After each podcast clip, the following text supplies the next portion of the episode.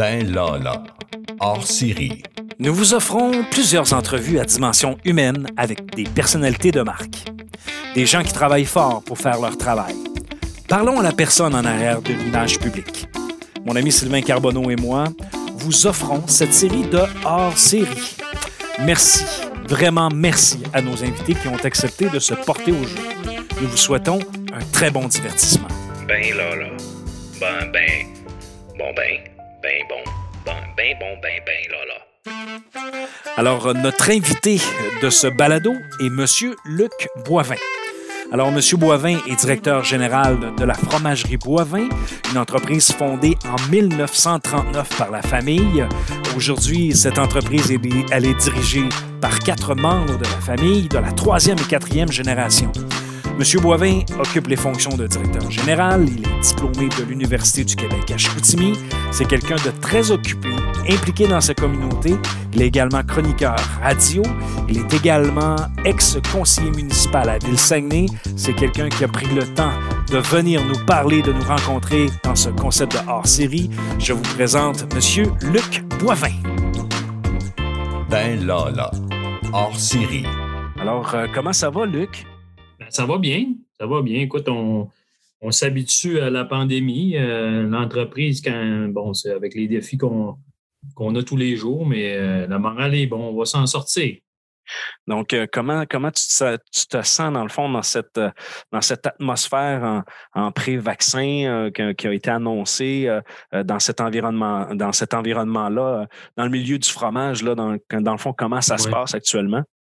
Ben, les, défis sont multiples. Euh, Nous, dans notre cas, on est assez diversifié. Qu'on touche euh, au marché euh, de- des commodités, des fromages industriels. On a le fromage fondu à tartiner. On livre nos produits dans tous les détaillants ou presque. On a aussi des restaurants. On a des clients dans la restauration. On est co-manufacturier pour une multinationale. On est dans la nourriture animale. Puis je te dirais, la force qu'on a eue, c'est la, chance qu'on a eue, c'est d'avoir cette di- diversification-là nous a permis d'être moins impactés parce que euh, on l'a vu, l'alimentation a changé. Nos clients dans la restauration, il y a eu des, mouvements quand même importants. Puis euh, les ventes au détail ont, com- ont compensé. Fait dans l'autre, euh, je te dirais que au niveau des ventes, ça se maintient. Le défi qu'on a présentement, c'est vraiment un défi opérationnel d'assurer la fabrication des produits, de mettre en place les mesures pour euh, euh, limiter les pot- potentiels cas de contamination euh, à l'intérieur de, notre usine, puis de, bien desservir nos clients avec, avec tous les défis que ça représente. Donc, jusqu'à maintenant, on s'en sort bien, on touche à du bois, mais, mais on, on va, on va passer à travers, là, je conviens.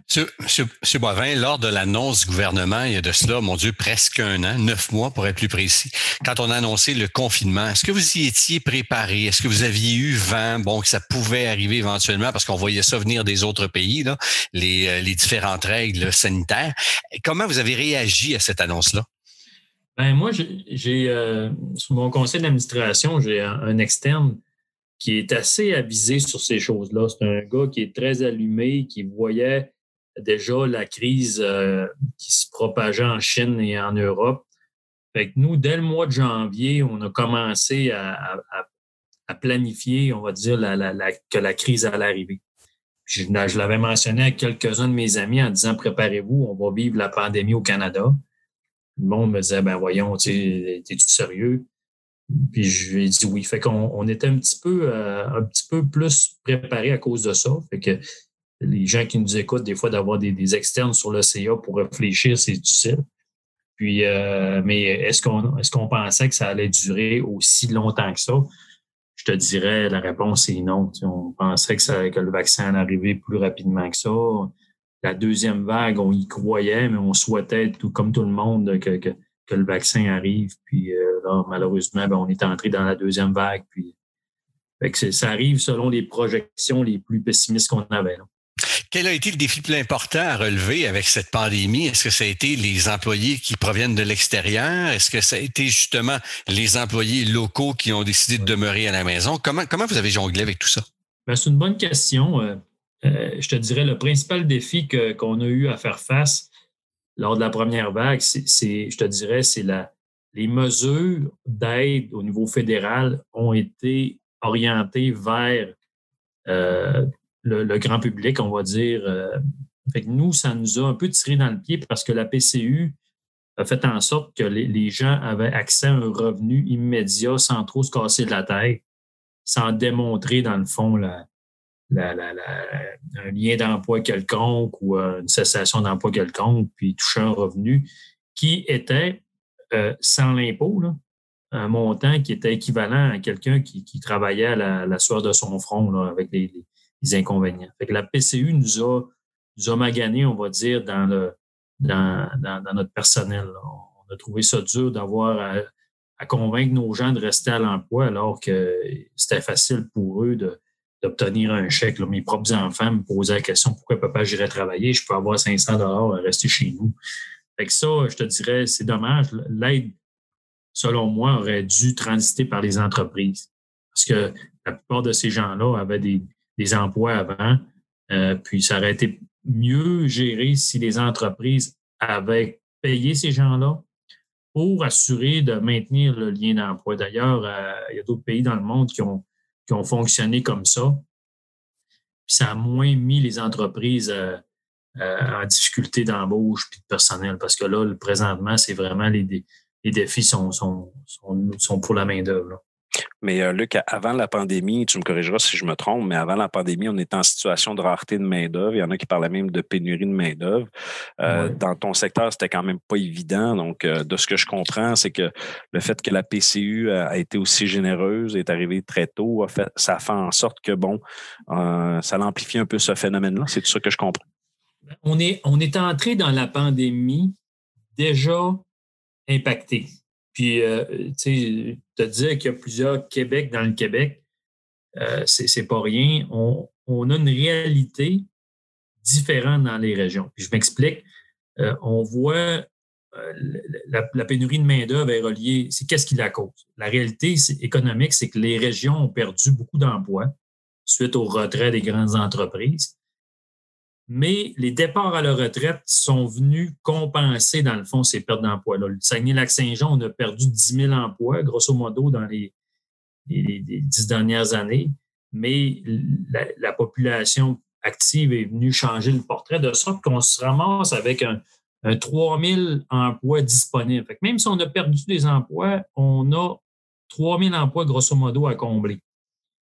La différence entre les régions, puis Montréal, puis Toronto, puis Vancouver, c'est que les bassins d'immigration qui contribuent à venir remplir ces, besoins de main-d'œuvre-là sont surtout et presque exclusivement concentrés à Montréal. C'est facile à comprendre, c'est que les, immigrants vont où quand ils arrivent au Canada? Ils vont dans les grandes villes, ils vont là où ils ont des amis, où il y a des communautés pour les accueillir, pour les intégrer. Puis ça se fait souvent au détriment des régions. les régions comme nous, en plus d'avoir à composer avec un défi économique parce qu'on est loin des marchés, on a à composer avec des défis de main-d'œuvre plus importants. Si je compare une entreprise comme moi qui est à Montréal, a moins de difficultés à trouver de la main-d'œuvre, moins d'écart de salaire avec la grande entreprise pour essayer d'aller chercher les bons candidats que moi en région. Fait que ça, c'est un défi qu'on va devoir euh, travailler. Euh, puis euh, c'est un défi qui n'est pas simple parce que, bon, ça touche trois paliers de gouvernement. L'immigration, ben, c'est une compétence partagée, fédérale, provinciale. Les municipalités ont un rôle à jouer également. Puis les entreprises, ben, c'est extrêmement compliqué d'aller chercher de la main-d'œuvre. Les, visas de travail, comment amener des gens en région. Il va falloir être innovant, je pense, pour trouver des modèles qui vont euh, favoriser justement les entreprises comme nous. Je ne sais pas si ça va prendre, par exemple, des visas de travail type fast-track pour qu'on puisse, par exemple, appliquer, euh, je ne sais pas moi, des, offres d'emploi sur Emploi Québec. Puis si euh, on a quelqu'un de la France qui applique, bien qu'on puisse émettre rapidement un visa de travail avec des garanties particulières. Mais il va falloir trouver des modèles qui vont permettre justement aux régions d'aller chercher leur part du gâteau en immigration. Puis pas seulement en immigration, là, on va dire, euh, on veut des immigrants de qualité. Là, c'est pas vrai que tout le monde va arriver ici en réfugié. Il y a moyen d'aller chercher des gens qui ont déjà des emplois, qui veulent, qui veulent vivre un, nouveau départ au Canada, au, au Québec, en région. Puis je pense que c'est ça, c'est des modèles qui vont devoir être mis en place parce que sinon, ce qu'on va voir, c'est une désintégration graduelle du secteur manufacturier dans les régions au profit des, grands centres. on, le voit déjà. On, a, de plus en plus une concentration, une consolidation qui se fait des industries vers les grands centres. Euh, Luc, jusqu'à maintenant, on a parlé de, la situation un peu de la pandémie, on a parlé d'emploi, de, rareté de main-d'œuvre, on vient de parler un peu euh, du contexte d'immigration. Mais selon toi, euh, quels sont les éléments qui font en sorte que la fromagerie Boivin est en mesure de tirer son épingle du jeu actuellement vers, cette fin d'année 2020 et même, je te dirais, pour 2021? Qu'est-ce, que, qu'est-ce qui fait en sorte que votre entreprise va mieux s'en sortir? Ben, euh, tu vois, nous, euh, on, est, euh, on est très focus sur nos, priorités, sur les produits qu'on fabrique. on a eu bon, un incident terrible quand on a passé au feu en, 2011, mais le produit de l'assurance a permis de reconstruire une usine qui était relativement assez moderne. Bon, qui a été difficile à, reconstruire et à repartir, mais aujourd'hui, on, regarde où on est rendu. Euh, je te dirais, les gains de productivité que nous ont amenés euh, cette nouvelle usine-là nous ont permis de, tenir le fort et assurer une certaine croissance. de sorte qu'aujourd'hui, dans les, joueurs moyens au Québec dans le secteur laitier, on est parmi les, plus importants. Puis notre modèle d'affaires fait en sorte qu'on va être capable de continuer de grandir euh, par des, peut-être des acquisitions, puis par, de l'intégration, par un une, croissance euh, qui va être, euh, qui va être euh, graduelle au, niveau des différents marchés. Mais Luc, Luc, je t'arrête juste. excuse Sylvain, juste une petite, petite parenthèse.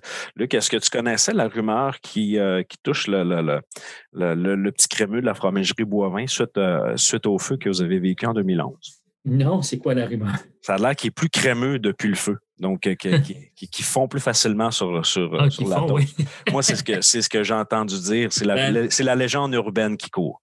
Le, produit, euh, c'est, euh, amélioré. Je ne dirais pas amélioré, c'est on a mis en place des, des, équipements plus modernes pour stabiliser les recettes. Au début, c'était très artisanal. Fait que oui, il y avait des fois des variations de recettes.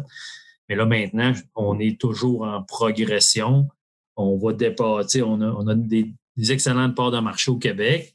Puis on est, c'est un produit qui est, qui de niche, là, on s'entend. Euh, le marché total au Québec n'est pas énorme, mais quand tu un bon produit dans un, marché qui est quand même euh, euh, correct, ben c'est, ça, ça, fait en sorte qu'on peut continuer de développer. Puis c'est un de nos produits forts présentement. C'est un des produits qui tire chez nous la, la plus forte croissance. Fait qu'on on mise beaucoup là-dessus. Puis nous, ça vient aussi en, en complément avec notre, mise en marché de fromage frais du jour, parce que le fromage du jour, ça le dit, on veut que nos produits soient livrés frais. On ne veut pas revendre du fromage de plus d'un jour à nos clients. Avec le fromage fondu à tartiner nous permet justement de gérer des, quantités, des, des, des, des, batchs, on va dire des fabrications complètes, puis d'utiliser les surplus de fromage pour la fabrication du fromage fondu, mm-hmm. de sorte que on assure à nos clients de frais du jour que tous les jours, on va offrir du fromage frais sur les tablettes. Et ça, ça nous permet d'être fort aussi dans la mise en marché du fromage frais du jour. Vous avez parlé tantôt euh, d'acquisition pour votre croissance. Euh, vous avez euh, d'ailleurs récemment fait l'acquisition, entre autres, d'une fromagerie dans la région centre du Québec, la fromagerie Le Maire, pour ne pas la nommer. ces entreprises-là que vous possédez pour, pour, le, pour le, groupe de la fromagerie Boivin, qu'est-ce qui serait le plus grand défi pour les prochains mois et prochaines années à venir pour le type d'entreprise que vous avez? Ben, c'est sûr que le, quand j'ai quitté la politique, je l'ai fait euh, de manière assez euh, ronde parce que le gouvernement canadien a signé des ententes commerciales assez, assez virulentes envers l'industrie fromagère du Canada qui a ouvert les marchés jusqu'à 18% de nos marchés vont être concédés à, différents pays dans le monde. Euh, puis ça, ben écoutez, là, on est dans un marché où il y a beaucoup de fromageries. On n'a pas une croissance du marché qui est énorme. Il y avait une légère croissance avant l'arrivée des fromages importés. Fait que, l'arrivée d'acteurs internationaux dans le marché canadien va rendre, euh, je te dirais, la, consolidation de plus en plus euh, rapide dans l'industrie. On prévoit que des, des, des, entreprises comme Fromagerie Lemaire, il va y en avoir plusieurs qui, au courant des prochaines années, vont se regrouper, vont se consolider, vont, vont vendre ou vont carrément fermer. Euh, c'est un enjeu qui est majeur. Puis depuis, euh, depuis quelques mois, quelques années, on voit la tendance qui, qui, euh, qui est là. Les, les, gros joueurs aussi. On a vu des, comme exemple, par exemple, Lactalis qui a acheté il y a plus d'un an la, multinationale Kraft dans le fromage. Tout ça, cette consolidation-là aura des impacts dans les prochains mois, les prochaines années. Puis nous, ben, on, se définit comme un joueur qui est en mesure de consolider des entreprises qui, sont dans notre, dans, notre, euh, dans notre portfolio de produits. Puis je te dirais, euh, sans, sans lancer de scoop, il y a, il y a, il y a des acquisitions, d'autres acquisitions qui vont probablement être annoncées dans les prochains mois, prochaines semaines. Vous parliez tantôt euh, de la PCU, vous parlez des ententes de libre-échange qui, en quelque sorte, viennent un peu changer la donne au niveau du marché. Euh, justement, en ces temps un peu troubles, quelle note donneriez-vous à nos décideurs? Comment vous les voyez présentement patauger dans, ces eaux troubles? Bien, écoute, dans le cas de M. Legault, je pense que il fait un excellent travail. écoute, au niveau du ministre de l'Agriculture, M. Lamontagne, André, euh, on, dit que c'est un des meilleurs ministres de l'Agriculture depuis Jean Garon, c'est pas rien. Euh, on donne pas la note parfaite, mais euh, je te dirais, il y a beaucoup d'humilité dans le discours, d'essayer de, faire les choses pour servir les gens. Ça, moi, ça me, ça me touche plus comme, euh, comme ancien politicien qui aime toujours la politique comme, comme discours. dans le cas du gouvernement fédéral, ben écoute, j'ai l'impression que la, gestion de la pandémie s'est faite beaucoup plus par intérêt politique que par intérêt euh, de servir les gens. la gestion financière du gouvernement, ben, pas de plan, pas de contrôle, on, dépense sans, on, dépense l'argent et on gérera après les, contre-coups. Euh, nous, ça nous a impacté avec la PCU. Je suis convaincu que sur les milliards dépensés, il y, en a qui, auraient pu ne pas être dépensés. Pas, je ne suis pas sûr que le budget était bien, dépensé. Puis dans toute l'aide, tout le dossier des, compensations pour le secteur laitier, les fromageries, ben, on est de promesse en promesse, puis euh, sans rien avoir. Euh, du côté provincial, ben, je reviens au ministre de la Montagne, mais André euh, a présenté récemment là, ce qui pourrait être une révolution dans notre secteur, ce qu'on appelle le code des détaillants, en anglais le Retail Code, pour justement euh, on va dire, euh, mettre en place des lois qui vont encadrer les, les pratiques commerciales entre les, les acteurs du secteur agroalimentaire. C'est des lois qui ont déjà été mises en place dans d'autres pays dans le monde, dont l'Australie la Grande-Bretagne. Que je salue le, travail d'André de, Lamontagne là-dessus. Euh, le, le, fédéral n'a pas eu le choix d'embarquer. Fait que ça, ça va être euh, peut-être une planche de salut pour le secteur de la transformation laitière dans les prochains mois, prochaines années. pour le euh, reste, au niveau municipal, ben écoute, euh, j'ai été critique et je serai toujours critique vis-à-vis le travail qui est fait dans ma ville à Saguenay. Présentement, ce que je constate, c'est Saguenay est la seule ville des grandes villes au Québec qui voit sa valeur du rôle diminuer. On parle d'une baisse du rôle lors de la dernière, euh, lors de la dernière, rôle d'évaluation de 0,9% Ça, ça veut dire que collectivement, on s'appauvrit. Puis, malheureusement, l'investissement ou les, efforts mis pour euh, compenser ces, indicateurs-là, pour favoriser le développement économique de notre ville, les efforts ben, ont, servi à rien. On a vu, on a eu des attaques en règle sur promotion Saguenay, il y a eu des, allégations de toutes sortes qui se sont avérées fausses sur toute la ligne. ce qu'on constate aujourd'hui, c'est que après trois ans et demi, on n'a toujours pas avancé. On n'a toujours rien de mieux à offrir, puis pas de plan. Puis la ville de Saguenay, je pense que, bon, je considère que c'est la métropole nordique du Canada. C'est un royaume. Puis, euh, comme un royaume, on mérite d'être positionné comme un acteur économique important au Québec. puis, puis, ça, il va falloir que la marge de manœuvre financière que la ville dispose encore soit mise dans l'investissement qui va servir le développement économique de notre ville. quand j'étais là, on a mis beaucoup d'efforts au niveau de l'aéroport, au niveau des parcs industriels, le parc industriel au portuaire, de supporter les projets d'investissement.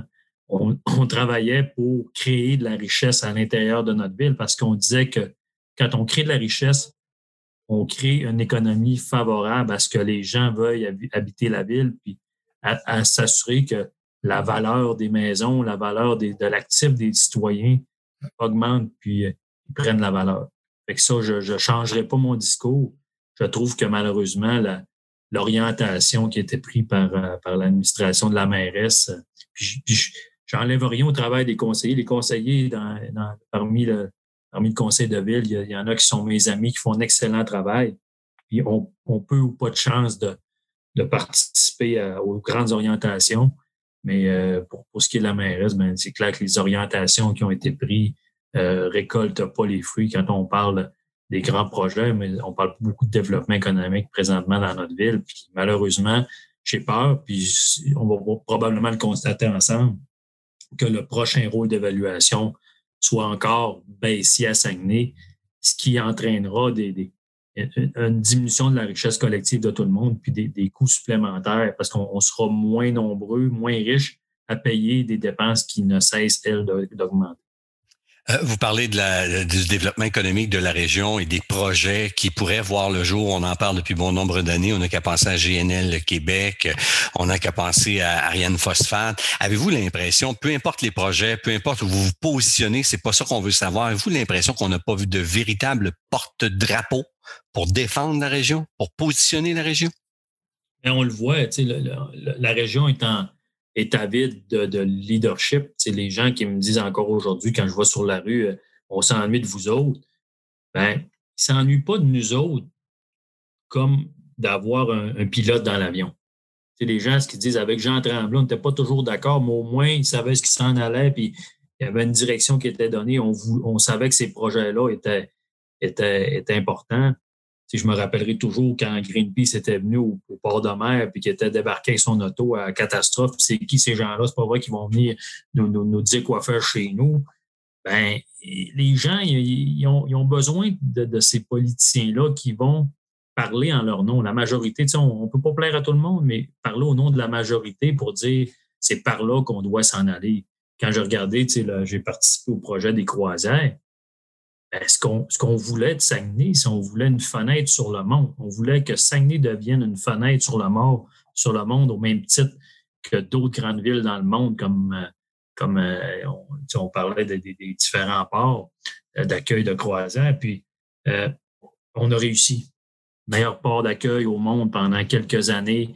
On a réussi à amener plus de 100 000 visiteurs par année, des gens qui ne seraient jamais venus à Saguenay, puis la prochaine phase, c'est-à-dire on va miser sur de l'immigration économique. On va essayer d'ouvrir notre, portfolio de maisons à vendre à des gens qui vont avoir le goût d'investir à Saguenay, des investisseurs immigrants. On, voulait développer tout le, volet industriel, les grands projets. On on mettait beaucoup d'énergie à sortir des bureaux, pas attendre que le monde vienne nous voir, à aller vers les entreprises pour leur dire venez chez nous, on va vous donner les conditions gagnantes pour vous implanter. Parce qu'on savait fondamentalement, puis je me rappelle à l'époque, les gens de, Statistique Canada étaient venus nous dire, nous, dépeindre le tableau de l'avenir de Saguenay. Puis je vous dirais, quand on avait vu ça, on, disait, on avait dit ça n'a pas de bon sens. C'est pas ça que vous voyez de notre région. Ils nous envoient, ils nous voyaient comme la Gaspésie. Puis on a dit non, on va se battre.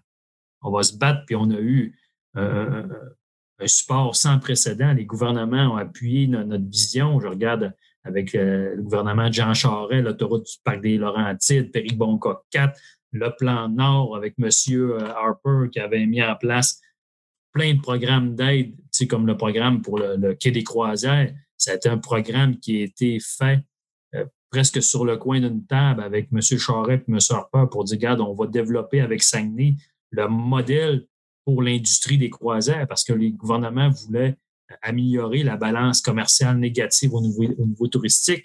Bien, ça, ça a été fait chez nous. je regarde l'autoroute du parc des Laurentides, comment ça a été un, moteur économique durant sa construction, puis comment ça a ouvert Saguenay au reste du Québec. on regarde, on est maintenant, on ne jamais, jamais dire à l'époque que Québec était devenu une banlieue de Saguenay, mais euh, c'est bon dans l'autre direction aussi. Je regarde comment aujourd'hui, euh, on regarde la valeur du rôle à la MRC du Fjord au niveau de la valeur des chalets sur tout le massif des Monts-Valin, comment l'autoroute du Parc des Laurentides a créé une richesse euh, incroyable dans, les Monts-Valin. Les chalets ont pris de la valeur, il y a, une activité économique là-bas. Ben, tout ça se fait avec une vision. Il faut avoir une vision, il faut voir où on veut aller, pas l'an prochain, pas à court terme, à moyen et à long terme. Puis quand ces gens-là, quand les gens adhèrent à cette vision-là, comme les gens ont adhéré au projet des croisières, au projet des barrages hydroélectriques qu'on a construit à Saguenay qui donne encore cette année, je regardais les, résultats financiers, 8 euh, millions de revenus nets à la ville. Ben, ces projets-là sont porteurs pas seulement pour ceux qui sont là immédiatement, mais pour nos générations futures. C'est ça qu'il faut avoir comme leader. Puis malheureusement, mais ben, présentement, ben, on est, on est, on est, comment je vous dirais qu'on a des, un fort leadership. Je ne constate pas que c'est ça un vrai leadership. Euh, en sous-question, euh, Luc, avec ce que tu disais tout à l'heure, euh, en lien avec le ministre Lamontagne, avec les, la fameuse codification qu'ils veulent implanter, le fait qu'il y a eu la renégociation de l'ALENA sous l'administration Trump et qu'il y a eu l'ouverture des marchés, notamment avec le marché européen. Donc, tous ces facteurs-là ont, fait en sorte que ça fait mal à, à notre secteur agroalimentaire. Est-ce que tu perçois ça comme euh, comme étant un, en fait une mesure un peu euh, déguisée comme une barrière à l'entrée euh, face aux autres produits qui sont exportés vers le Canada et vers le Québec? Écoute, c'est malheureux que les denrées alimentaires soient traitées de la même manière que tout autre bien économique. C'est, selon moi, le, nourrir, puis ce que je vois que, que la CAQ est en train d'amener présentement, salue l'initiative de M. Lamontagne encore là, puis de toutes les, toutes les ministres qui sont au Conseil des ministres, là, incluant Mme Laforêt qui fait un excellent travail. L'autonomie alimentaire du Québec, je pense, puis du Canada. Les pays doivent viser une autonomie pour nourrir leur monde. On le voit avec la pandémie. S'il y a quelque chose qui est extraordinaire avec celle-ci, c'est, c'est que les gens ont réalisé que faut arrêter de dépendre des Chinois, de d'autres pays pour se nourrir. Cet éveil-là va amener, j'en suis convaincu, des projets au Québec. Euh, puis ça, ben, ça, encore là, ça prend une vision. Mais là, je, crois que la vision, on le voit avec les, le, modèle économique au niveau des serres va devenir rentable. J'écoutais les commentaires justement des, des, gens qui disaient enfin, enfin ça arrive ben, cette volonté-là d'amener justement l'autonomie alimentaire du Québec va positionner des projets qui vont être porteurs et qui vont assurer que l'ensemble de la grappe alimentaire va connaître là, euh, euh, un essor. Parce que, M. Lamontagne le disait, comment faire pour euh, s'assurer que les Québécois consomment plus de produits québécois. Ben, cet appel-là, je pense qu'il est entendu par les Québécois. Puis sincèrement, les Québécois ont intérêt à encourager les produits qui sont faits localement chez eux parce que c'est de l'économie circulaire, c'est des entreprises qui fabriquent, transforment, produisent des, des, des, produits qui, qui, respectent nos normes, nos normes alimentaires, mais aussi nos normes euh, en matière d'environnement. Euh, les entreprises au Québec qui ont une grande préoccupation justement du respect des règles ce qui n'est pas nécessairement toujours le cas ailleurs. Puis ça, au niveau des ententes commerciales, ce qui est triste, c'est que le Canada, de ce que je constate, est toujours plus honnête que les autres pays dans, les, ententes, de sorte que on n'a pas ce que j'appelle d'équité compétitive. Souvent, on va se battre contre des produits, des entreprises, des, des marchés qui n'utilisent pas les mêmes normes que nous. Fait qu'on va voir souvent arriver des fromages, va arriver des produits alimentaires qui vont utiliser des normes qui ne seront pas toujours celles qu'on veut avoir au Canada. Quand on fait des, ententes commerciales, si tout le monde respectait les mêmes règles qu'on s'impose au Canada, je ne suis pas sûr que les produits coûteraient le prix qu'il coûte au Canada. Puis là, je ne parle pas de bananes, je parle de produits euh, de, produits euh, de base pour lesquels le Canada est très bien positionné pour, euh, pour les fabriquer ou les produire. C'est bon. merci pour ce, ce complément. sur une note un peu plus personnelle, en fait, on, le voit là, puis on, t'entend, Luc. D'ailleurs, je, te tutoie et je t'appelle Luc depuis le début de, de, la, de notre entretien. On, se connaît quand même depuis euh, un, bon bout de temps. Euh, et je peux même affirmer que, en tout cas pour moi, tu es un leader né. Euh, puis de toute façon, ton parcours le démontre très, très, très bien. donc, j'irai avec la question peut-être un peu plus officielle. Donc, aimeriez-vous aimeriez être celui qui prend les décisions dans la région et et si oui, quel serait votre principal cheval de bataille?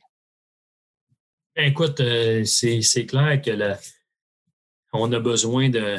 La, ville de Saguenay et, la, ville centrale de la région, euh, le bras exécutant. C'est clair que le, positionnement de, la ville euh, doit être plus fort au niveau économique. On doit positionner notre ville comme un modèle. On doit aller chercher auprès des gouvernements. Puis ça, pour ça, il faut minimalement le demander. Non pas des outils pour taxer les entreprises, mais au contraire, des outils pour mettre en place des mesures de péréquation pour favoriser le développement des régions pour compenser, on va dire, quand je dis l'équité compétitive, c'est d'arriver avec un modèle où, on va avoir une équité compétitive avec les, grandes villes euh, ailleurs au, Québec puis au Canada. Et pour faire ça, ben, c'est des outils, il faut y croire, euh, puis il faut surtout aller les demander. Quand je parlais tout à l'heure d'avoir des avantages, d'avoir une politique régionale au niveau de l'immigration, clairement, Saguenay doit se positionner pour aller chercher les investisseurs immigrants, aller chercher les, les modèles fast-track qui vont permettre d'offrir un accueil facile à des immigrants euh, économique, mais aussi au niveau de, la main-d'œuvre manufacturière.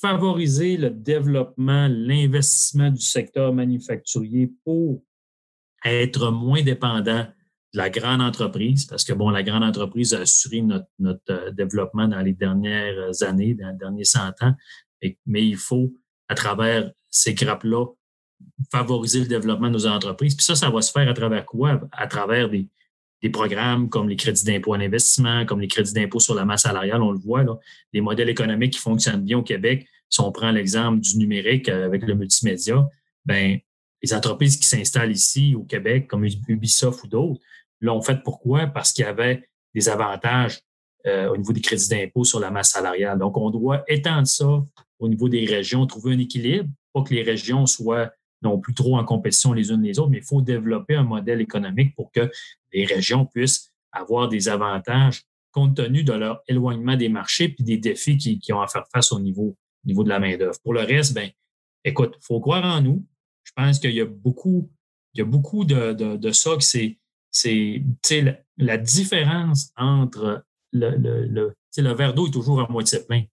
Est toujours à moitié, c'est de le voir à moitié plein. Puis ça, dans le discours, c'est d'avoir un discours rassembleur, d'avoir un discours positif, dynamique, pour inciter justement les gens à croire en nous. Puis ça, euh, la, région a toujours été une région résiliente. On est, on a le facteur euh, fondateur des, qui dit que les, premiers qui sont venus ici, ben, euh, si on réussit à venir ici puis survivre ici, c'est parce qu'il y avait une génétique plus forte.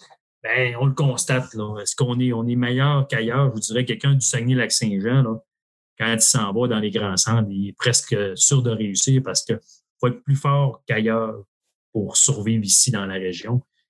Puis ça, c'est vrai aussi en politique. Avec nos politiciens sont forts souvent à défendre la région. Je vois le travail de Mme Laforêt, comment elle se bat pour amener des choses. Ben, je pense que ça va prendre la même chose, mais ce dynamisme-là va passer par, par Saguenay parce que clairement, euh, ça prend, c'est la ville qui va exécuter tout ça. Mais ça faut que ça soit bien bien aligné, bien organisé avec les, gouvernements provincial, fédéral, comme on l'a fait à l'époque. Monsieur Boivin, on vous dit un gros merci d'avoir pris du temps pour nous en cette fin d'année. On va vous souhaiter une joyeuse période des fêtes. Puis j'en profite de souhaiter une bonne année, puis euh, J'espère un beau 2021 plus, plus positif que 2020. Alors, Sylvain, euh, tes commentaires face à, ce que, Luc nous a parlé, euh, c'est intéressant, sa, position face euh, à la politique, face à, son, industrie. Ben, c'est surtout positif. C'est surtout positif de savoir que pour lui, ben, il voit des solutions. Il y a des pistes de solutions possibles, ne serait-ce que d'avoir de, meilleurs leaders, de meilleurs décideurs, de meilleurs porte-drapeaux, puis ça, pour représenter la région à la grandeur du Canada. On ne parle pas strictement d'une mairie ou encore d'un député, c'est d'avoir des porte-drapeaux. Et, ça, je pense que c'est véritablement le, cheval de bataille sur lequel on, devra travailler et quand même assez rapidement pour ne pas manquer, pas qu'il y ait de rendez-vous manqués au cours des prochaines années.